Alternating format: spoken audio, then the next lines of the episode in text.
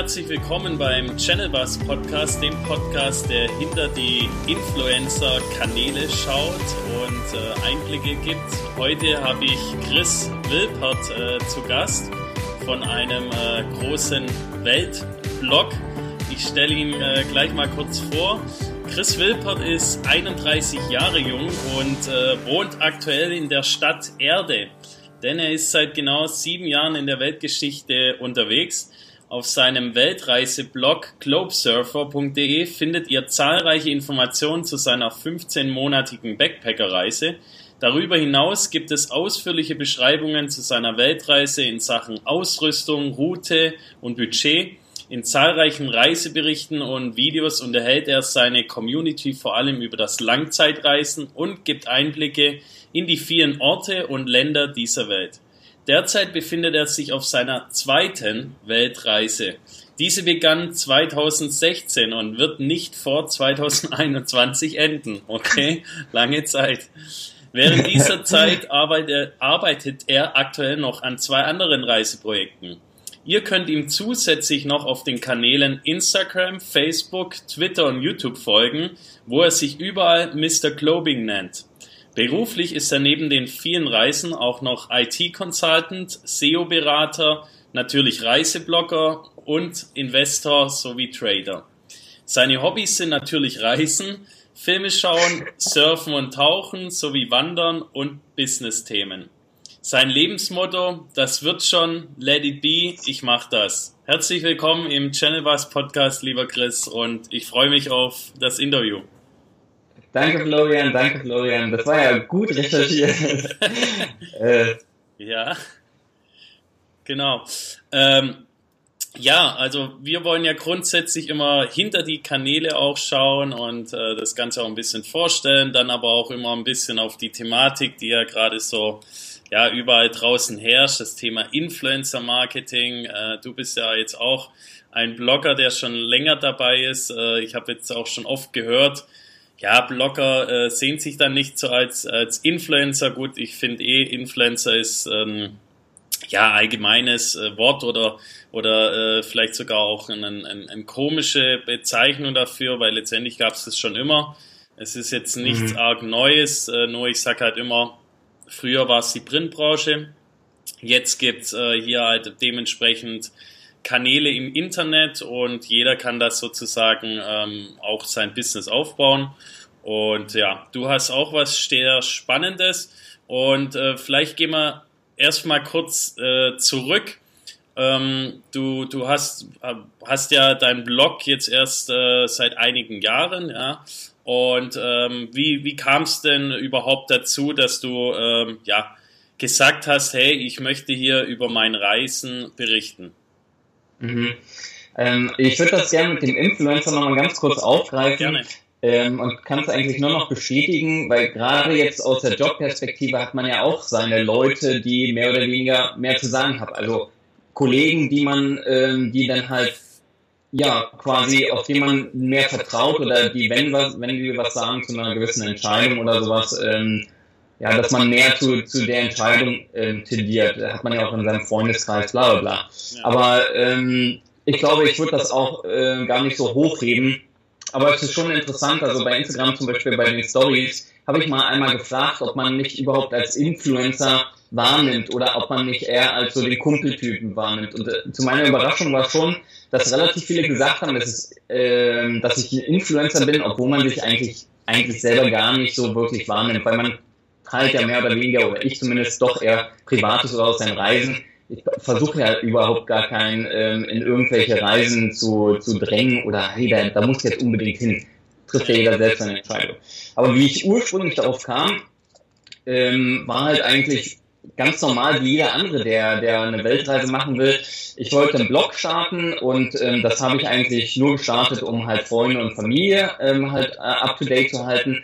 Bei mir aber auch, ähm, weil ich halt meinen Master zu Ende gemacht habe und halt einfach noch irgendwas, irgendein Hobby haben wollte während der Reise. Und das ist halt oftmals dann schon noch ein bisschen schwieriger, weil halt äh, man ist halt immer unterwegs und ähm, ich bin halt Informatiker oder Wirtschaftsinformatiker und da war halt ein Blog, wo ich halt was Technisches habe, schon, schon super spannend und auch was Neues. Außerdem, ähm, ja, fand ich das Bloggen zu der Zeit eigentlich gar nicht so, oh, Blogger, was sind das jetzt für Leute und so weiter. Aber es war ganz spannend, ähm, auch weil ich ja eigentlich eher in Richtung Video gehen wollte.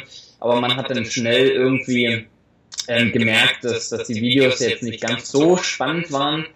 Und ähm, dann kam ich halt auf SEO und dann ja, dann ging halt das eine und das andere, ähm, wo man dann halt lernt und wenn man erfolgreich ist in irgendwas dann macht, und das macht Spaß, dann macht man es weiter. Ja, okay. Und wann hat das Ganze dann so äh, begonnen? Also wann hast du hast du gestartet mit dem Reisen? War war die Weltreise äh, war ja sicherlich nicht dein erstes Reiseprojekt oder war das äh, oder wie wie kam es überhaupt dazu, dass du gesagt hast, hey, ich möchte jetzt eine Weltreise machen? Also die Weltreise, also klar ist man schon immer ein bisschen äh, gereist, ähm, Städtetrips oder ein Auslandssemester in Irland hatte ich damals gemacht und da ist dann schon, aber ganz ehrlich, wer reist nicht gerne? Also ist vielleicht 90 Prozent der Leute, die reisen gerne. Ähm, und ja, deswegen Weltreise war halt für mich ähm, ganz klar, weil ich eigentlich, oder mir ist bewusst, dass nach dem Studium normalerweise fängt man an zu arbeiten und wir sind halt in so einer deutschen Sozialmaschine, dass wenn man anfängt zu arbeiten, dass man halt schwer rauskommt. Ob man das nur Hamsterrad nennt oder Karriere oder was auch immer. Es ist schwer wieder rauszukommen, weil ähm, dann hat man wieder dieses Lücken im Lebenslauf und diesen, diesen ganzen Kram. Also es gibt so viele Gründe, die man sich einreden kann, ähm, keine Pause zu machen. Und aber wenn, wenn man eine machen will, dann ist eigentlich die Zeit nach dem Studium oder vor dem Studium am besten ähm, es gibt dann eigentlich für die meisten, zumindest ausgedacht, nur noch eine Chance, wenn man irgendwie ein Sabbatical macht. Aber gerade die Karriereorientierten, wenn man wirklich nochmal drauf aus ist, viel Geld zu verdienen oder weit zu kommen, checkt man dann meist persönlich zurück. Und das finde ich albern. Ähm, aber zu der Zeit war halt, ähm, war halt wirklich, ja, wenn, wenn jetzt nicht, wann dann. Und ich hatte halt noch gut Geld verdient. Die Hälfte von, von dem Geld von, von der ersten Weltreise kam halt von der Börse. Ähm, ja. Und es hat eigentlich alles für mich gut gepasst, halt einfach auf Reisen zu gehen. Okay, ich schreibe mir nur kurz was auf, weil ich da später drauf eingehen möchte. Ähm, ja, und ähm, wir möchten ja auch immer so schauen, ähm, wie die Personen auch als, als äh, Kind waren, weil es ist ja auch immer äh, spannend. Also ich finde, gerade, das hast du gut beschrieben, ähm, vor allem hier in, in Deutschland oder sagen wir mal in der Dachregion, wird man schon, äh, schon in der Schulzeit in so ein System reingepresst und soll am besten seine Schule machen, dann sein Studium oder eine gute Ausbildung, dann am besten äh, einen Partner bekommen, mit dem Kinder und dann äh, irgendwann später die Rente. Mittlerweile merke ich, ist so ein bisschen eine Umbruchsstimmung. Also klar, das kommt natürlich auch durchs Internet, auch durch solche Kanäle, durch die ganzen Digitalnomaden, wo wir später auch nochmal drauf eingehen können. Ähm, aber Hast du schon immer, äh, äh, sagen wir mal, gehen wir mal zurück in die Kindheit, äh, wie war der, der Chris so als, als, als Schüler oder dann auch später als Student? Oder wann hat sich irgendwie was verändert, wo du gesagt hast, hey, nein, ich will, ich will nicht so in dieses Hamsterrad, sondern äh, ich möchte meinen eigenen Weg gehen? Hm. Das ist schwierig. Jetzt müsste man ja sich selbst ehrlich äh, psychologisch beurteilen können. Ähm, ich ich würde mal so sagen, ähm, ich hatte vielleicht auch gar nicht so viele äh, Leute um mich herum, denen ich jetzt äh, aufsehen konnte oder keine Ahnung. Ich würde jetzt nicht sagen, ich war beliebt. Ich war nicht unbeliebt. Ich war relativ beliebt, würde ich sagen, weil ich ähm, halt acht Jahre semi-professioneller äh, Schauspieler war. Also ich habe ähm, von 16 bis 24 viel geschauspielert. Äh, habe auch noch eine Seite, die, die man finden könnte, äh, was, wenn, was wenn man so weiß. Schauspielert, wenn man fragen darf? Ah ja, ja gut, in Deutschland kennt man vielleicht, also GZSZ war ich häufiger, ich hatte da auch eine Stammrolle. Ich war Ingo aus dem Geokurs. Ähm, ich war im, im, Theater, also vielleicht bis zu 300 Leute. Ähm, ich habe bei ähm, zwei Filmen mitgespielt, die man in Deutschland wahrscheinlich kennt. Das ist einmal Bader-Meinhof-Komplex und der andere ist Reader mit Kate Winslet, ähm, aber auch da nur halt als, sage ich jetzt mal, Hintergrundstudent ähm, Sprechrollen und so weiter waren wirklich eher bei den kleinen Serien, zum Beispiel. Ich habe auch Scheiße viel Scheiße mitgemacht, dann Scheiße durfte man das an, kannst es dann trotzdem noch auf iTunes hochladen. Ähm, Lenz Partner ähm, macht, äh, ist man nicht stolz drauf oder aber ja, es gibt sogar ein Highlight und das wissen viele nicht. Ich habe die Rolle abgelehnt, ähm, die der Typ bekommen hat, der Lena Meyer Landrut geküsst hat. Oh. Ähm, und zwar ähm, war das halt, ähm, bitte hilf mir oder so, eine Sendung und es war halt, äh, wurde halt gesagt, du musst dann halt äh, quasi halbwegs nackt dann in den Pool springen, aber nee, das mache ich nicht. Hätte ich es gemacht. Ich habe die Lena Meyer Landrut getroffen, wir haben die vom Flughafen damals abgeholt. Damals, damals waren die ja noch gar nicht äh, bekannt. Ähm, es war ganz lustig, danach dachte ich ja, ja gut, ich meine, kann man ja nicht wissen, dass es da erfolgreich wird, hat mir auch eh nichts gebracht, aber es war ganz lustig. Äh, solche vielleicht, Storys erlebt man. Vielleicht hört es ja die Lena, vielleicht könnte es ja irgendwie nochmal nachholen. ah, die, äh, äh, die, die hat ja jetzt auch ihr Ding gemacht, da freue ich mich auch. Äh, ob, obwohl ich sie ja, wie gesagt, gar nicht wirklich kenne. Ja. Ähm, ja, aber ich hatte jetzt nicht so, dass man jetzt sagen können würde, mh, hm, ah, der wird mal, der wird mal richtig reisen oder so. Ich hatte halt schon immer dieses dieses nicht deutsch sein wollen okay. Gefühl. Ja. Ähm, das ging mir halt, keine Ahnung, die, dieses typische deutsche Leben, muss ich halt ehrlich gestehen, ist nicht so mein Ding. Und ich muss mir auch da manchmal dann von meinen Eltern oder von mir anhören, äh, kannst du in Deutschland nicht so schlecht sehen. Ich rede auch nicht schlecht, auch erst wenn man wirklich mal reist, dann wird man sich erstmal bewusst, wie, wie gut es man hat. Äh, äh, von, von, von dem Standard her, von dem sozialen Netz her, von, von der Krankenversicherung her, ähm, von der Bildung her, das ist unglaublich, ähm, kann man einfach sich nicht vorstellen, wenn man nicht reist. Aber es ist halt einfach so, dass die deutsche Kultur, Tradition und äh, gewisse Art zu leben halt dann einfach nicht so mein Ding ist. Ja. Ich bin dann halt nicht der, der kalte Deutsche, sondern der warme. okay. ähm, und von daher hat es mich schon immer rausgezogen. Ja. Sag ich jetzt so. Okay, gut. Und ähm, dann hast du gesagt, hast mit dem, der ersten Weltreise sozusagen deinen äh, Blog gestartet oder sagen wir mal deine Social Media Karriere oder, oder Nebengeschäft. Ähm, wann hast du dann äh, gemerkt, ähm, hey, da folgen mir Leute? Klar, ich, viele kennen es natürlich gerade auch so, wie du beschrieben hast, man reist. Ich habe zum Beispiel auch damals im Auslandssemester war ich auf Bali äh, studieren und äh, hatte dann halt auch natürlich so einen kleinen Blogspot, äh, äh, ja, äh, Tagebuch, um meinen Eltern da mitzuteilen, ein bisschen, äh, was macht denn der, der liebe, brave Florian?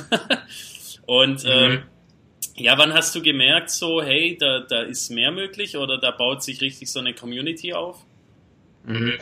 Also ungefähr ein halbes Jahr bis zu sieben, acht Monate nach dem Blogstart kam halt das erste Unternehmen oder die erste Agentur an und die hatte damals einen Link angeboten, ähm, den, den sie kaufen würden von Zalando. Ah, ähm, und angeboten, jetzt muss man sich festhalten, 2012 50 Euro für einen Do-Follow-Link. Ja. Ähm, wer jetzt nicht SEO kennt, also das äh, ist, ist Werbung, do follow sollte man nicht machen oder da, offiziell ist halt verboten, aber ähm, wie gesagt, äh, ist Geld ist Geld. so hat es ja, so äh, ja damals alles angefangen. Also ich habe ja auch 2010 mit diesem Bereich schon angefangen. Äh, wir waren damals der erste Blog-Vermarkter, äh, den es in, in, in Deutschland gab und wir waren schon von Anfang an dagegen, ähm, ja, dieses gekaufte Link-Building zu machen, ja, auch dass die Beiträge gekennzeichnet sind. Da gibt es ja heute noch Diskussionen und ist immer noch nicht äh, alles endgültig gesprochen, aber deswegen kenne ich halt auch solche Anfragen von Firmen und vor allem von SEO-Agenturen damals immer mit diesen, hey, mach mal einen Follow-Link und äh, ja, mhm. also ist schon, schon ja, lustig. Also, ja. Also man kann sich das heute, auch selbst wenn es nur fünf, sechs Jahre sind, man kann sich einfach nicht mal richtig vorstellen, wie das damals war. Ne? Und auf jeden Fall ja, hat man dann halt gemerkt, äh, da ist mehr drinne und Social Media war halt, weil jeder war halt der Meinung, dass man halt, dass Social Media das neue Ding ist und dass man da mehr Leute erreichen kann. Und das war auch bei mir.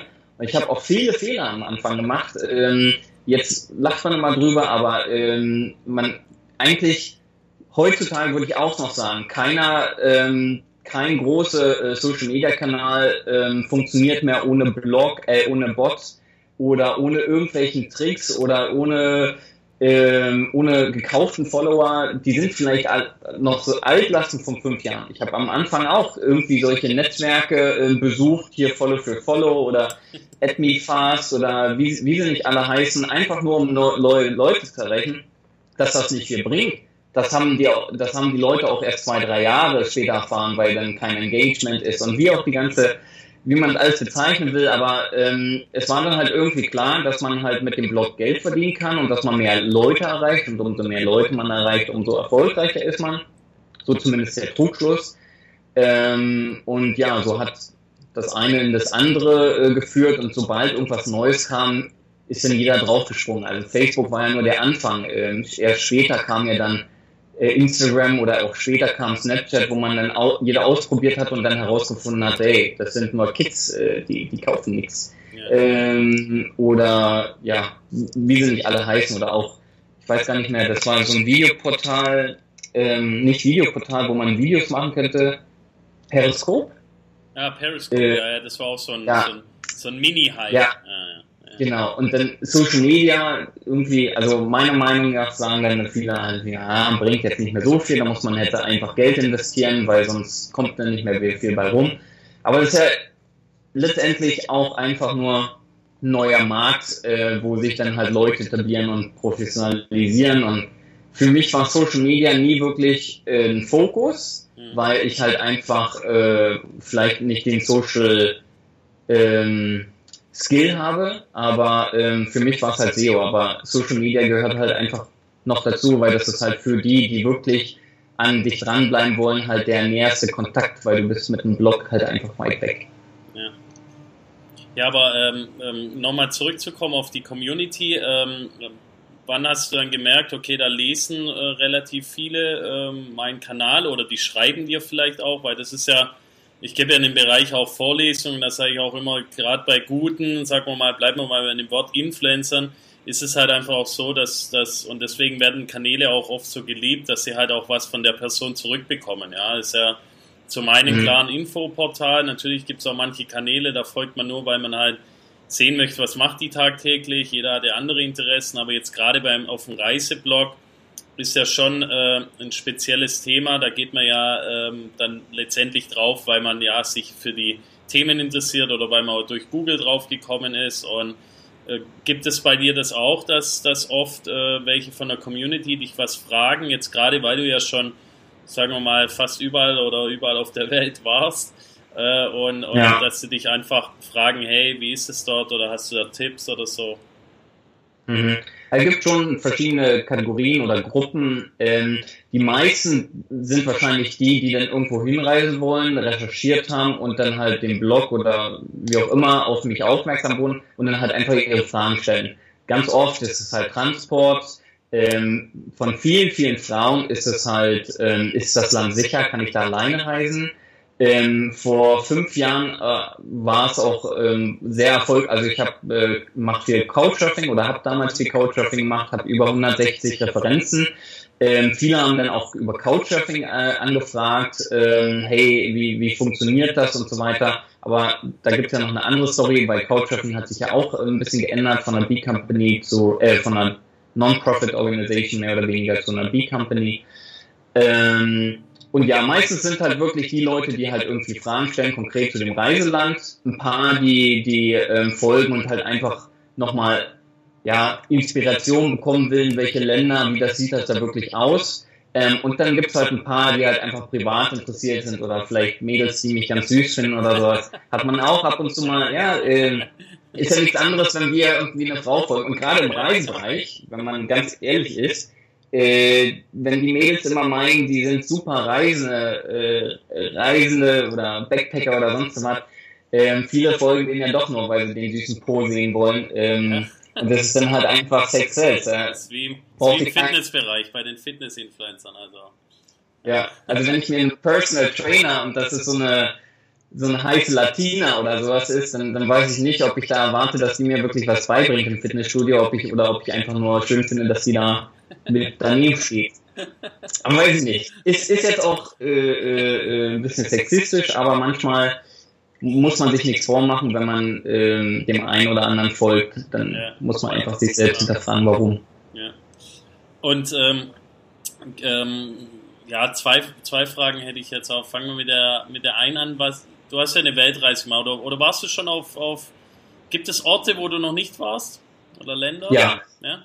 Also ich habe ja bei der ersten Weltreise war ich ja noch 15 Monate unterwegs, nur in Anführungsstrichen. Ähm, und das war halt wirklich das Ziel, halt äh, mehr oder weniger einmal rumzukommen. Also ich war ähm, aus Budgetgründen halt nicht in, in Japan, ich war aus Budgetgründen nicht in Neuseeland, Australien und aus Routengründen war ich halt nicht in Afrika. Sonst eigentlich überall. Ähm, zumindest für knapp einen Monat pro Land. Jetzt äh, mit der langen Weltreise, die jetzt äh, fünf, sechs, sieben Jahre geht, plane ich schon überall nochmal lang zu fahren. Ähm, aber auch gerade so auch ähm, Ecken zu besuchen, die halt vielleicht ein bisschen teurer sind oder gefährlicher. Also der Plan, gerade jetzt Westküste zum Beispiel mit Los Angeles, San Francisco, Las Vegas ist eher eine teuer, Kanada teuer, Australien, Neuseeland, Japan ähm, teuer. Ähm, auch dann irgendwann werde ich das ähm, ein bisschen wechseln von, von der Ausrüstung her und dann geht's halt mehr in Afrika wahrscheinlich für ein Jahr und auch im Nahosten, weil man glaubt immer nicht, gerade, also zum Beispiel der Iran ist ein super schönes Land, okay. ähm, aber hat halt ähm, vom, vom Stereotype halt ist er unsicher oder vor fünf Jahren war ich in Kolumbien und damals war es halt noch ein absoluter No-Go. Heute ist es ein mehr oder weniger schon, schon ein Land, wo man sagen kann, ja, Kolumbien, da kann man hin. Aber gerade solche Länder, die an der Schwelle zum, zum Backpacking oder, sage ich jetzt mal, Portaltourismus steht, sind natürlich super interessant. Ich war jetzt erst drei Wochen in, in Kuba, und dann muss man halt schon sagen, ja, da, da, da wird schon langsam zu spät, wenn man da als Abenteurer lang will. Da ist dann halt schon, schon ausgebaut, sag ich jetzt mal, äh, gibt es deine Touri-Ecken, aber auch für Backpacker gibt es jetzt, jetzt nicht mehr so viele Geheim-Ecken. Ähm, aber gut. Okay. Ja. Und, und wo bist du jetzt gerade aktuell? Äh, aktuell bin ich in der Dominikanischen Republik. Ich werde mal den, den Laptop nicht wechseln, weil von meinem, von, der, von meinem Zimmer kann man den Schrank sehen. Ich bin hier für einen Monat, habe hier ein Apartment gemietet. Das ist auch nicht viel teurer als in Deutschland. Ich zahle hier für einen Monat 430 ähm, Euro. Ähm, hast halt alles inklusive, außer Verpflegung natürlich, also Strom, Wasser, Gas, äh, Internet. Ähm, und für mich, wie gesagt, weil ich auch äh, teilweise arbeite, oder ja, also 50, 60 Prozent der Zeit schon arbeiten und ich habe dann halt einfach vier Tage jetzt äh, verlängertes Wochenende. So ist jetzt nicht. Okay. Und finanzierst du dir das, dann das Ganze immer und auch deine erste Weltreise oder jetzt auch jetzt äh, die zweite durch dementsprechende Nebenjobs, äh, ähm, ja, Traden oder äh, IT-Consultant, SEO, SEO-Berater oder wie funktioniert das? Also das ist äh, relativ breit, ich bin relativ breit gefächert, das heißt, wenn mal irgendwas wegfällt, äh, bin ich immer noch ähm, gut dabei. Im Moment ist es halt wirklich ein Hauptjob äh, als, äh, als IT-Berater. Ich arbeite mit, mit SAP in der Cloud. Ähm, und da würde ich eigentlich auch gerne nochmal kurz zu sprechen kommen, nicht auf den Beruf, sondern weil viele Influencer sind auch nicht hauptberuflich Influencer. Viele Influencer haben irgendeinen Background aus Marketing, Journalismus, Beratung oder irgendwas. Ich kenne keinen, zumindest deutschsprachig, ähm, gerade zum Beispiel ähm, Conny Biesecke oder ähm, wie sie nicht alle heißen, die kommen aus einer ganz anderen Ecke, die machen es, die, also Conny schon, aber viele können halt nicht hauptberuflich von, von Reiseblogging oder Influencer leben. Ich habe auch kein Problem damit, mal Zahlen von mir offen zu legen. Also mit so einem Reiseblog verdiene ich ungefähr von 300 bis 800 Euro im Monat. Mit, mit zwei Projekten jetzt sind es ungefähr 500 bis 1000. Das, das pendelt sich dann mal, mal ist mehr, mal ist dann auch wieder nichts. Ähm, aber viel ist das nicht. Ich habe es an, anderthalb Jahre selbstständig in Deutschland gemacht. Man kann in Deutschland gerade auch durch die Krankenkassen und sonst was äh, alle für Beiträge, die man zahlen muss, überleben, aber so richtig leben davon ist er nicht so das Ding. Und dann muss man halt sich was anderes suchen. Und im Moment mache ich halt null SEO-Beratung, ich habe nur meinen IT-Job, den ich äh, zehn Tage in der Woche arbeite ich als IT-Berater und mache meine Reisesachen. Und ähm, das Investment habe ich auch zurückgeschraubt von, von irgendwie wöchentlich immer reinschauen oder täglich ähm, halt weniger und äh, mehr langfristig zu investieren in den, sagen wir jetzt mehr, mehr oder weniger privaten 15-Jahresplan. Okay. Ja, und so kann man sich das dann halt finanzieren. Also jeder kann es machen, der irgendwo ähm, irgendeinen Job hat, den er halt remote machen kann. Ja, ja. Ja, ich glaube, man muss auch ganz stark unterscheiden. Also, wie gesagt, durch das, dass ich äh, seit 2010 schon in diesem Bereich bin, kenne ich natürlich auch die, die ganzen Unterschiede, auch die Blogosphäre und sowas. Und ich, ich, ich sage halt auch immer, zu den Kunden oder auch Agenturen, man muss schon auch stark unterscheiden äh, zwischen einem Blogger und jetzt einem Instagram-Influencer, ja. Also viele sagen ja auch immer so, ja, ähm, ähm, Instagram, das ist auch Arbeit und so. Ja, ist es, sich eine Community aufzubauen und so weiter. Aber es ist trotzdem eine andere Arbeit, dementsprechend ein paar Shootings zu machen, ja, die Bilder zu bearbeiten ähm, oder ja. eine Story, wie jetzt einfach erstmal überhaupt einen Blog aufzubauen, dass erstmal überhaupt eine gewisse Leserzahl vorhanden ist und dass es dann überhaupt erstmal so steigt, dass man davon was profitabel machen kann. Ja, also viele in Instagram, da da verarschen ja auch aktuell auf gut Deutsch gesagt noch viele äh, Agenturen und, und Kunden und die fallen drauf rein, ja, weil irgendwelche gekauften Fans oder sonst was sind. Und wenn man dann halt mhm. halt auch deine äh, Einnahmen jetzt hört und wenn man dann schaut, was manche dann Instagram kriegen, dann ist es schon ein bisschen ähm, ja eine falsche Welt, ja, weil ich sag halt auch immer, wenn nach dem Instagram-Bild nach ein bis zwei Tagen nichts passiert, dann passiert auch nichts mehr. Äh, die Instagram-Story mhm. ist nach 24 Stunden weg und auf deinem Blog, und das kannst du bestimmt auch bestätigen, äh, kommen halt einfach auch viele durch Google rein, ja, und da können selbst Beiträge, die ja 2014 geschrieben wurden, äh, können noch Zugriffe kriegen heute im Jahr 2018, ja, und das ist auch der Unterschied auch zu YouTube. Deswegen sage ich auch, gehe ich eher davon aus, dass sich halt auch YouTube und Blogs durchsetzen werden und vor allem auch Kanäle, die relevanten Inhalt machen, ja. Und nicht einfach ja. nur dieses das ist jetzt nichts gegen die Leute, die sich da was aufgebaut haben. Ich habe da größten Respekt, wenn, wenn jemand auf Instagram mehrere Millionen Follower hat oder auch äh, mehrere hunderttausend, ja, und es ist auch ein Fulltime-Job. Ich kenne auch eine Caro Dauer und hoffe, äh, sie auch noch hier interviewen zu können und ähm, das ist schon von morgens bis abends, ich möchte es auch nicht wollen, äh, muss man halt da die Community äh, ja, unterhalten. Aber diese äh, Relationen sind schon, schon äh, oder Unterschiede sind schon extrem. Ja. ja, und vor allem auch, wenn man mal was Falsches sagt oder mal irgendwie, äh, ähm, das, ich, ich, den, den Druck kann ich mir auch einfach äh, kaum richtig vorstellen bei so vielen Leuten. Ich, klar, die muss man ja irgendwie erreichen und das muss ja auch irgendeinen Grund haben, warum so viele Leute die anschauen. Ja. Äh, egal wer, denn, wer, der, wer der Name dahinter ist. Ich glaube, das ist schon für Arbeit ähm, und beim Blog, klar, ich kann halt immer gut vorrechnen. Also ich habe jetzt hier mal ein bestes Beispiel, ich habe hier gepitcht, äh, eine Kitesurfing School, äh, Schule. Ähm, da ist halt so ein Kurs relativ teuer, kostet halt un ungefähr 400, 500 Euro. Den kann ich halt klar vorzeigen, du, ich habe so und so viel Leser in dem Blog und so und so, äh, so ist die Conversion, so ähm, der, der Blog wird hier habe ich einen ähnlichen Artikel, der wird so oft gelesen, Conversion ist 2-3%, äh, Online-Marketing halt kann man gut ableiten und du würdest in einem Jahr quasi so viel Sales haben, Return on Investment, wenn ich den Kurs jetzt äh, kostenlos mache, noch nicht mal bezahlt, sondern einfach nur kostenlos mache, ist halt ein Jahr oder so und der Rest den verdienst du dann halt extra. Und er kann, er ist ja auch nicht blöd, er macht Werbung bei Facebook und kann halt auch ganz klar sagen, wie wird das auf das angezeigt, wie oft schauen Leute. Und wenn halt so viel, wenn man viele Leute erreicht, Klar muss man dann halt hoffen, dass sie in einer relativ kurzen Zeit, 24 Stunden in dem Fall, dann halt äh, genug Käufe. Oder man halt halt Branding, wo man halt nicht so wirklich drauf schaut auf, auf, auf die Conversion.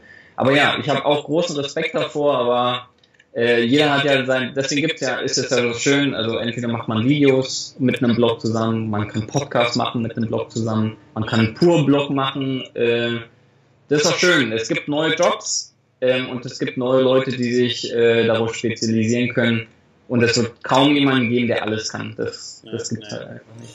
Ähm, grundsätzlich, ähm, du bist ja in der, in der äh, Reiseblogger-Sphäre äh, oder in ein, ich, ich bezeichne es jetzt mal als Reiseblogger ähm, wenn ich so zurückschaue, hat ja alles so ein bisschen auch mit, mit den Travel-Blogs äh, begonnen. Es, es gab damals klar noch ein paar so Gamer, IT-Kanäle und so weiter. Also es waren ja mhm. alles so wirklich eingefleischte Blogs, wie man es noch kennt. Ähm, wenn du jetzt mal nur auf deine äh, Bereich schaust, so die ganze Travel-Blogger-Szene, sind auch sehr viele auf der ITB immer jedes Jahr in Berlin.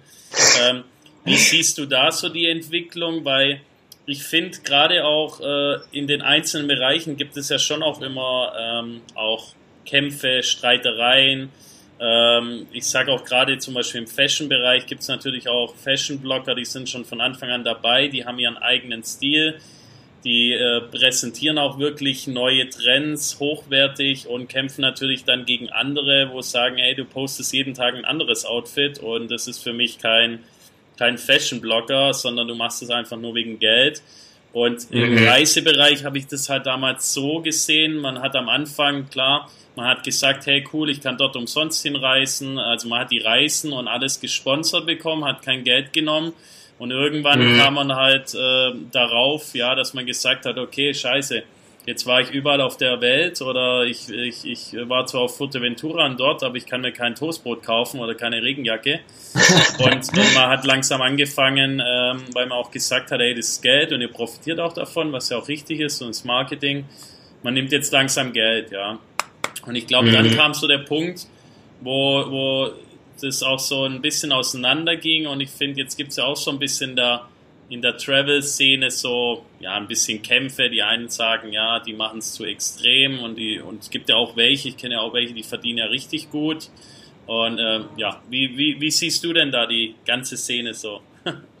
Also jetzt hat man, jetzt hat man so viele so Themen angeschnitten. Also ich würde erstmal anfangen generell mit, mit der Basis von, von der Szene auch ähm, involviert von den Unternehmen. Ich finde es erstmal super, dass man ähm, erstmal begreift, dass Printmedien und Journalismus ähm, nicht bei Zeitungen ähm, aufhört, sondern halt jetzt einfach Digital Transformation, das ist ja ein Thema auch, auch überall in, in den Unternehmen mit, mit Systemen. Ähm, es, es wird, die neuen Journalisten von morgen sind halt dann auch teilweise Blogger. Ich will gar nicht äh, darauf eingehen, wie hoch die Qualität ist und vielleicht auch gewisse Unabhängigkeit und Objektivität, aber ähm, Blogger gleichzustellen mit Journalisten, wenn es jetzt so um Pressereisen geht, das, das ist schon richtig. Das sollte man machen. Und man sollte auch definitiv anfangen, ähm, darüber nachzudenken, ähm, Blogger auch de dementsprechend auch zu entlohnen. Äh, wie du angesprochen hast, nicht jetzt nur die Reise kostenfrei und sonst was machen, weil jemand wirklich professionell in, äh, als Reiseblogger arbeitet, der wird nicht drum rumkommen, halt auch nach Geld zu fragen, weil es, ja, es ja reicht halt einfach nicht nur kostenlos zu, zu reisen. Ja. Ähm, es gibt halt auch noch viele, ähm, dadurch, dass es aber auch schon gehy so gehypt ist und dadurch, dass eigentlich fast jeder reist und auch jeder einen Reiseblog starten kann, dadurch, dass äh, ist dieses Limit, äh, sowas äh, zu starten oder erfolgreich zu werden oder Geld damit zu verdienen, ist nicht relativ hoch. Dadurch machen das auch relativ viele und viele sind dann halt auch der Meinung, dadurch, dass sie ausgenutzt werden, es gibt dann die Leute, die dann halt ihr Wissen dafür ausnutzen, Kurse und sonst aber bereiten, hey, ich mache dich in sechs Monaten, wirst du ein erfolgreicher Reiseblogger. Das funktioniert halt oft dann auch nicht. Ähm, weil man dann halt die gewisse Voraussetzungen nicht hat oder äh, keine Ahnung, es gibt viele Gründe. Ähm, von daher sehe seh ich schon, dass halt viele im, im Low-Bereich anfangen ich würde mich auch gar nicht im High-End-Bereich sehen. Ähm, da da gibt es halt aus meiner Perspektive eher doch wenige und die äh, betreiben das dann einfach hochprofessionell. Und aus meiner Meinung ist dann halt auch das Reisen keine Passion mehr, also äh, äh, einfach eine, eine Passion oder Leidenschaft. Das ist dann halt ein Business. Und für mich, muss ich dann halt auch gestehen, nach, nach, nach fünf Jahren ist das der Reiseblog dann halt auch kein kein Medium mehr, den ich jetzt betreibe, hey, alles schön und so weiter. Es ist halt dann irgendwann halt mehr oder weniger für mich 60, 70 Prozent schon eher ein Business. Ähm, ich habe auch angefangen, dann halt ähm, outzusourcen. Ähm, ich arbeite jetzt mit Co-Autoren zusammen, vier, fünf Co-Autoren, ähm, die dann teilweise entweder bezahlt werden oder Pressereisen bekommen. Ähm, weil irgendwann, wenn man irgendwas in irgendwas professionell arbeitet, dann ist man da irgendwie auch ausgelaugt und gerade im Reisebereich muss ich, wenn ich reise, auch nicht unbedingt jetzt jedes Mal Notizen machen und ein Foto und hier, weil dann genieße ich die Reise auch nicht mehr. Das ist ja auf Pressereisen wird das oft äh, kritisiert, weil so richtig reisen kommt man nicht, man hat ein festes Programm, oftmals. Ja, ja. Ähm, das zu dem Thema. Ein anderes Thema ist halt, wie Reiseblogger mit untereinander äh, miteinander umgehen. Da hat man im amerikanischen Bereich schon eher dieses Zusammenarbeit, Collaborations und ich, ich äh, schaue, ich supporte hier. Da sind wir in Deutschland noch ein bisschen, hm, sage ich mal, engstirnig oder hey, wenn ich dem jetzt was Gutes tue, ähm, dann, dann, dann sitze ich wieder hinten dran oder äh, das geht schon viel besser mit diesen Roundups und so weiter, aber oftmals fehlt dann halt auch äh, einfach das Wissen, was mir wirklich was bringt oder was mir auch nichts bringt. Ähm, Das ist dann halt immer schwierig, weil gerade wenn zum Beispiel, wenn man sich eins zu eins verlinkt, ich verlinke auf deinen Blog, ich verlinke auf meinen Blog, dann hat das meistens keine richtig positive, ähm, ja, kein positives Signal für Google. Das sind halt einfach, ja, Google ist ja nicht dumm. Äh, Google ist nicht schlau, Google ist auch nicht dumm. Ähm, das darf man halt einfach nicht vergessen. Ähm, ja, was, was soll ich jetzt noch zu dem Thema sagen? Ich, es gibt aber auch viele, die sich wirklich unterstützen. Allerdings, wie gesagt, gibt es für mich dann halt diesen Bereich, der wirklich leidenschaftlich ist, der aber auch alles verurteilt, was halt in, in Richtung Business geht und du willst Kohle damit verdienen. Und es gibt den Bereich, die dann halt schon ein bisschen erfolgreicher sind und die das dann halt auch äh, monetarisieren oder halt einfach Geld damit verdienen. Und da spielt dann halt oftmals dann vielleicht ein bisschen Neid mit rein, aber auch, äh, dass man sich in gewisse Grauzonen begibt, zum Beispiel Sponsored Postings ähm, oder mal was nicht als Werbung zu markieren, weil es nicht gewünscht ist, oder irgendwas positiv darzustellen, was man vielleicht gar nicht so positiv wahrgenommen hat während der Reise. Ähm, und da sehe ich mich selber, bestes Beispiel, äh, Sponsored Posting, ein Produkt bekommen von einer Co-Autorin, hat das Produkt bekommen und sagt jetzt, äh, ja, das Ding, was ich hier bekommen habe, ist ein bisschen Tonne. Das, das eine, das war ganz nett, aber das andere war nicht so schön. Jetzt sage ich, so, jetzt, jetzt, naja, dann willkommen im Travel Blog. Jetzt verpackt das mal zwischen den Zahlen, dass man das nicht als Kaufempfehlung geben würde. Aber du durfst das Unternehmen jetzt ja nicht, ähm, äh, ja, quasi verunglimpfen. So, oder was macht man dann? Schickt man die Produkte zurück und sagt, ja, tut mir leid, scheiß Produkt. Ähm, ist jetzt blöd gelaufen für uns beide. Und sowas ist schwierig. Und ich, gerade für solche Sachen, wenn sowas nicht so gut läuft, ähm, oder auch eine gewisse Transparenz, aber auch ehrliche Transparenz, äh, wenn ich sage, ich verkaufe links. So, gut, jetzt kannst du mich verurteilen, ähm, bringt mir aber nichts, weil äh, wenn ich auch äh, den, den ähm, meinen Lesern sage, schaut mal her, ihr 80%, 90% kommt von, von Google, ihr kommt wahrscheinlich nicht nochmal wieder, weil äh, ihr habt jetzt die eine Reise geplant als Backpacker. In zwei, drei Jahren oder vielleicht auch in fünf Jahren wollt ihr als Backpacker gar nicht mehr reisen. Das will ich jetzt auch, also ich mache jetzt immer mehr Airbnb und weniger Couchsurfing und Low-Budget-Hostels. Ähm, wo, wo ist denn das Problem, Werbung zu sehen? Im, Tele, äh, im, Im Fernsehen akzeptieren wir Werbung. In der Zeitung akzeptieren wir Werbung. Werbung muss dann halt, ist dann halt, das ist dann halt Werbung. Ähm, ist ja auch manchmal ganz interessant, Google AdSense wird dann halt ausgeblendet, da ist von Google äh, Werbung, aber so ein eigenes Banner oder sowas, eieiei, der verkauft sich da. Mein, was ist euer Problem?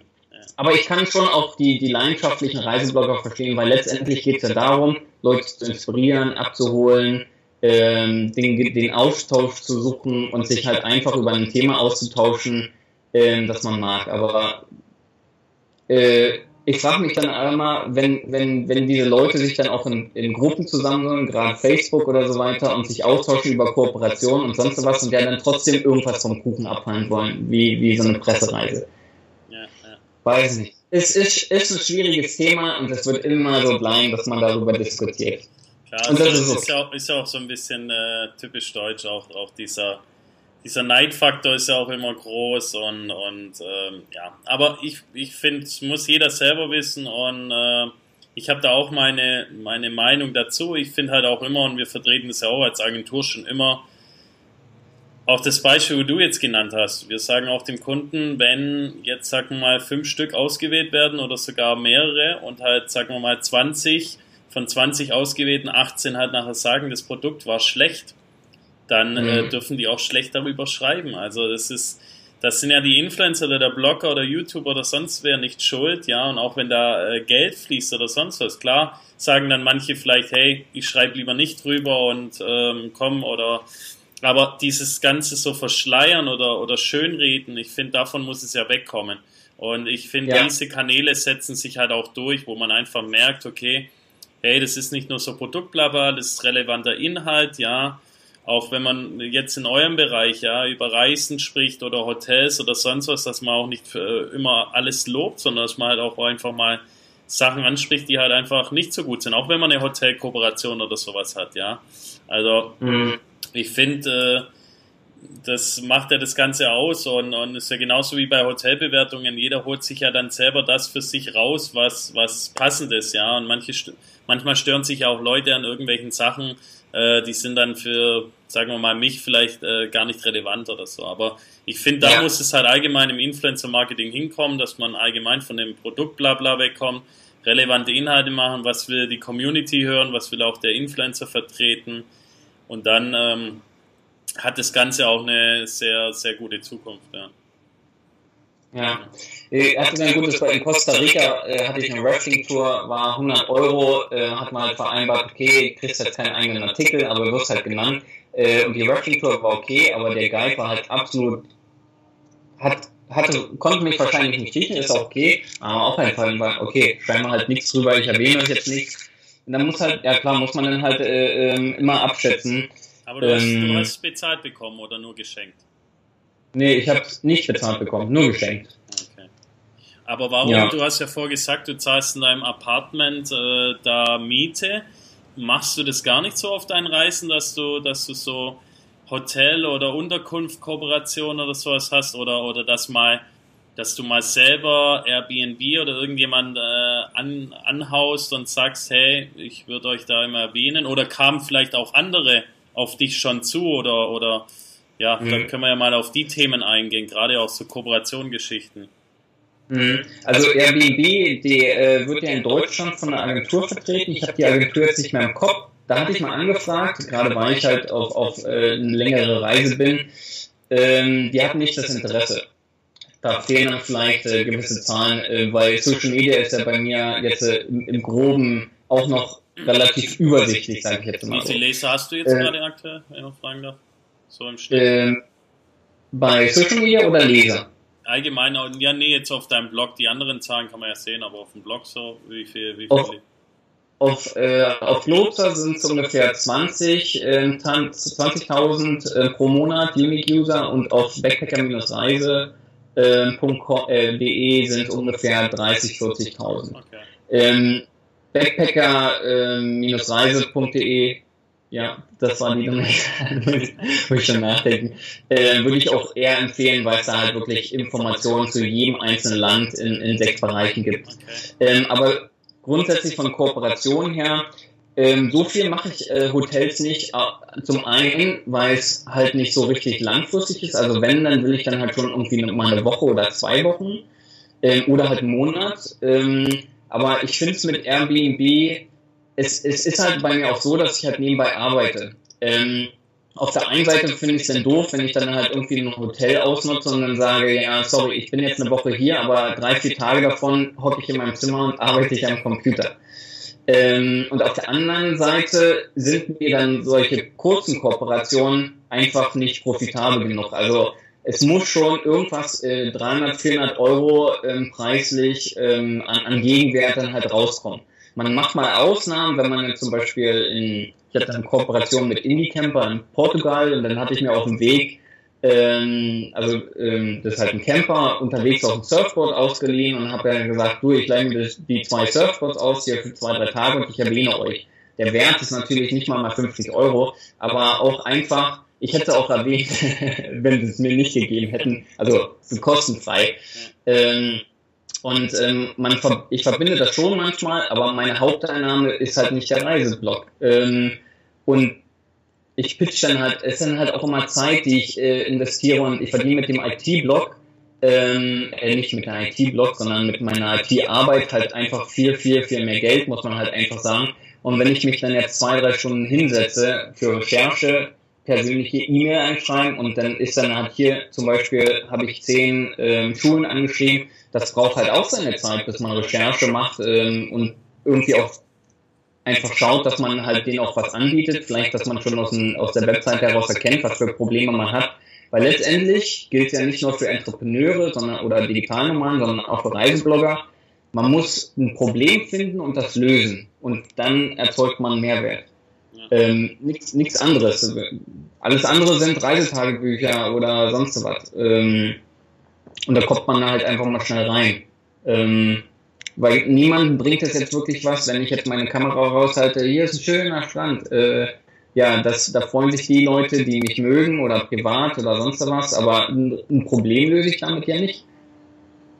Ja, gut, aber ich, ich denke schon, wenn du, wenn du so lang unterwegs bist und äh, ich kann mir schon auch vorstellen, dass da einige Brands auch Interesse hätten, äh, wenn sie halt einfach wissen, okay, der macht eine Weltreise, der geht in die in die Länder äh, und, und äh, führt da dementsprechend das Tagebuch. Ja, das muss ja auch nicht tagtäglich sein, aber dass man immer wieder sowas macht und dass man dass man halt eher einen Partner findet, der, sagen wir mal, einen wirklich über Monate begleitet. Also das denke ich ist auch eher die Zukunft von solchen Kanälen. Natürlich wird es kurzfristig, den kurzfristigen Push auch immer geben, aber Brands mhm. sollten ja eher auch dahin gehen, ähm, ja, langfristige Kooperationen mit ausgewählten Kanälen äh, zu machen und hier dann das Warum zu vermitteln, relevante Inhalte und solche Sachen, ja. Ja, da hatte ich, hatte ich auch schon. Also es hat während der ersten Reise ganz, äh, war ganz lustig, da war ich auch noch null bekannt. Ja. Und zwar hatte ich n, äh, mir einen Rucksack äh, bei Globetrotter äh, damals gekauft und bin dann ins Fitnessstudio gegangen, habe den halt befüllt. Ähm, das Fitnessstudio hieß damals äh, McFit und ich habe dann halt äh, Gepäck drauf gemacht, 30% Steigerung und einfach nur zu wissen, passen die Schuhe und den Rucksack kann ich damit lange reisen. Und das Video hatte ich hochgeladen auf YouTube ähm, und äh, McFit hatte mich angeschrieben, hey, hast du nicht Lust mit uns zusammenzuarbeiten? Und mit denen hatte ich eine Einjahreskooperation und in jedem Land habe ich irgendwo ein Fitnesscenter besucht und halt da, darüber geschrieben und halt Content kreiert für, für deren Webseite. Ja. Sowas, sowas funktioniert. Und ich glaube, da gibt es auch viele Business-Szenarien. Ich habe auch jetzt äh, ein, ähm, ein, ein mehr oder weniger doch Sponsor oder eine Langfristkooperation ohne, ohne Ende ähm, oder ohne geplantes Ende. Das ist ähm, Backpacking United. Ähm, die, die machen Backpacker, äh, ist ein Backpacker Online-Shop mehr oder weniger mit ähm, Verkauf mal Kleidung. Und von denen habe ich eine Flagge ähm, und wenn dann mal, eine, wenn ich ein Event organisiere, ob das jetzt ein Gathering ist oder einfach nur schöne, schöne Landschaften oder City oder man hat ja immer Flagge hochgehalten. Äh, ich bin unterwegs mit, mit Backpacker ähm, und gerade auch, weil ich halt 80, 90 Prozent meiner Kleidung ist halt von denen. Ähm, klar, ähm, das äh, brauche ich nicht bezahlen. Aber ähm, so kommt man auch manchmal auf Sachen, zum Beispiel erst durch diese äh, Sponsoring habe ich halt wirklich auch gelernt, ähm, vielleicht ein bisschen mehr Geld auszugeben für, für Kleidung, weil gerade Merino-Wolle, T-Shirts, die kosten halt 50 Euro. Ähm, und ich habe mir davor mal eins gegönnt, aber ich kann mir jetzt einfach nicht mehr vorstellen, ohne zu leben. Oder die Schuhe, die ich habe, die waren halt ein bisschen teurer, 150, äh, 150 Euro ungefähr. Aber das sind Schuhe, mit denen kann ich in den Stadt laufen, mit denen kann ich Wanderungen machen, mit denen kann, die sehen auch halbwegs gut aus, dass ich da auch abends mal mitdecken kann. Da hatte ich vorher mit meinen, entweder hatte ich dann halt irgendwie so eine, äh, wie nennt sich die, nicht Chuck Norris, äh, Sneakers oder sonst was, äh, und meine fetten Stiefel zur Wanderwege. Das, dann halt, ähm, das sind dann auch echte Tipps, ähm, die, die, die gibt man halt auch gerne weiter und das funktioniert dann halt auch. Oder macht man mal ein Video von den Schuhen oder irgendwas von der Kleidung. Gerade bei, bei Merino-Wolle hat auch nicht vor, nur vor, Vorteile. Also nach ein, zwei Jahren hast du mal Löcher. Ich habe jetzt hier, hier gerade eins, ja, da habe ich hier hinten ein Loch drin, da habe ich mir halt in Kolumbien okay. dann halt. Wie früher äh, über der Jeans. Diese ja, äh, aber äh, weggehen würde man dann halt auch nicht. Ähm, aber auf so eine Sachen, äh, sowas, ähm, ja, das finde ich schon, also nicht nur über neue Klamotten zu reden, sondern wie, wie repariert man äh, so, so ein Shirt? Ähm, ja, ja. Ähm, oder wie funktioniert das, sich was ins Ausland zu, zu schicken zu lassen? Ähm, ja, aber gerade solche Sachen kommen ja immer mehr auch auf YouTube, also diese ganzen auch Tutorial-Geschichten, Erklärvideos. Und das sage ich halt auch immer, und das verstehen ja auch viele Agenturen oder Brands noch falsch, ja. Es, man muss sich ja mit dem Kanal auseinandersetzen äh, und, und ähm, ich hatte neulich auch ein Podcast-Interview und ähm, mit dem Karl S. und er hat es eigentlich richtig gesagt, ähm, wenn so Business- oder Expertenkanäle sind, ja, da ist halt dann ein Follower so viel wert wie 500 oder 1000 beim anderen Kanal, ja. Und du brauchst auch ja. nicht immer unbedingt auch als Brand, um Erfolg zu haben, den, den äh, Kanal mit äh, riesengroßen Abonnenten. Ich sage jetzt auch nicht, dass nur die Mikro-Influencer gut sind und die Makro-Influencer schlecht. Ich sage immer, man muss, muss alle richtig einfach analysieren.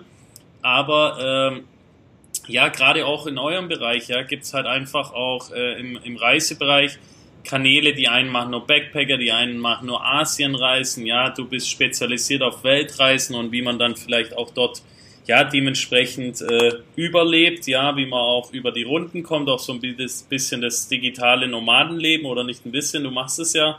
Ähm, mhm. und, und da kann es ja schon auch relativ interessant sein und können auch gute Abverkaufszahlen für äh, Firmen entstehen, ja. Weil ich habe da auch ein ja. Beispiel, ich habe mal eine, eine äh, Bug-Bloggerin kennengelernt, die macht auch fast keine Kooperationen, ja, und dann hat die auch mal mhm äh, von sich aus äh, ein, ein, äh, Öl empfohlen.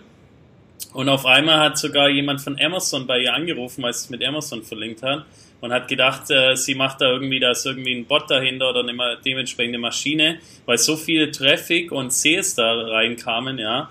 Und dann hat sie gesagt, nee, sie macht dann nur meistens nie Kooperationen und ihre Community weiß halt einfach das, ja, und, und weiß dann auch, hey, wenn die was empfiehlt, dann steht die wirklich nicht zu 100, sondern zu 2000 Prozent dahinter, ja.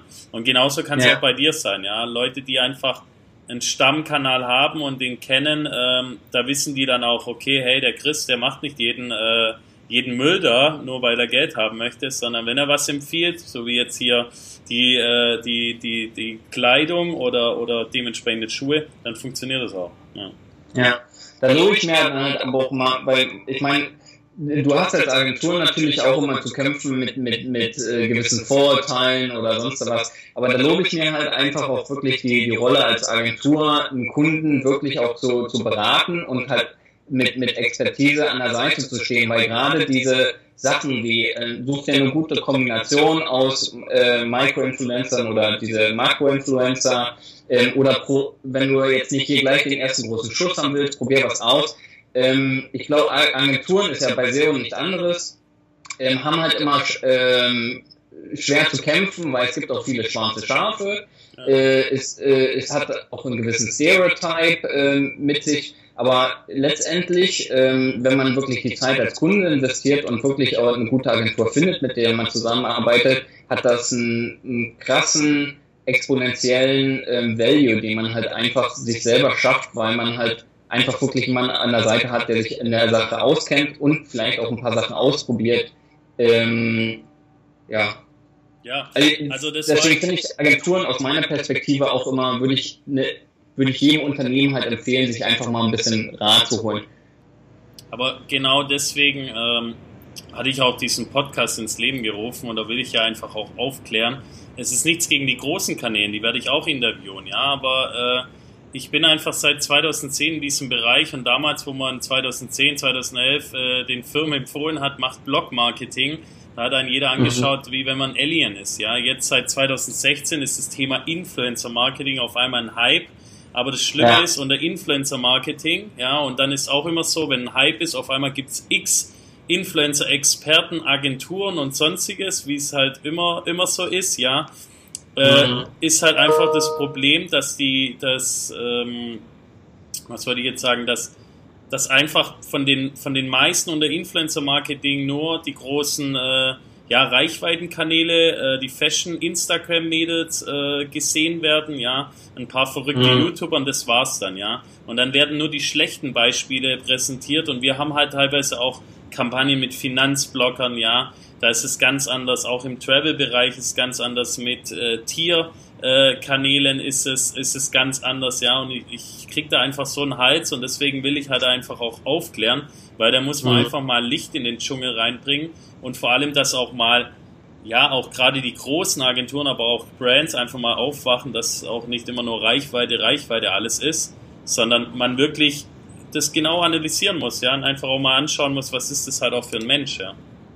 Mhm. Ja, das stimme ich dir zu. Also ich, ich, ist, ja, ist nichts anderes wie bei anderen Jobs. Äh, ähm, wenn, wenn man jemanden ein Bewerbungsgespräch hat oder so, dann habe ich auf der einen Seite halt die berufliche Qualifikation und Skills und auf der anderen Seite habe ich dann halt diese Person vor mir. Kann, kann ich mit der oder kann die mit, mit, mit dem Manager oder sonst was? Wenn ich da so ein soziales Problemkind habe, dann klar, äh, ist das jetzt ein Job, äh, wo, wo er sich in ein Büro einsperren muss oder äh, sonst was. Aber sowas ist halt wichtig. Und gerade äh, im, im, im Social Media Bereich, glaube ich, ist äh, Persönlichkeit, und das wird ja immer wieder geblablabla von wegen Authentizität. Ähm, äh, aber es ist halt wirklich eines der wichtigsten Sachen. ähm, du kannst noch so, äh, so seriös oder sonst was bleiben, wenn du dann halt einmal irgendwie dich selber in die Scheiße reinreitest oder irgend, irgendwas machst, weil die Kohle dann halt mal richtig krass ist, dann verlierst du dann halt auch wieder, äh, sag ich jetzt mal, ein Viertel oder ein Drittel deiner Follower. Und das, das ist dann völlig zu Recht. Da muss man mit sich selber dann halt auch klarkommen. Das Schlimme ist halt nur diese ganzen Diskussionen, die es ja auch jetzt gibt mit Kennzeichnungsfähigkeit. Also wie gesagt, ich habe es ja gesagt, äh, standen wir ja schon seit 2010 äh, hinter dieser Sache und haben gesagt, okay, Sponsored Posts müssen ge ge ähm, gekennzeichnet werden, Follow-Links äh, dürfen nicht bei Blogs sein, die werden abgestraft und so weiter und so fort. Mhm. Aber letztendlich kann man der ganzen Influencer-Szene gar nicht so den Vorwurf machen, ja, weil, das sage ich auch immer wieder, der Druck kam ja von den, oder diese Anforderungen kamen ja von den Agenturen und den Brands, ja.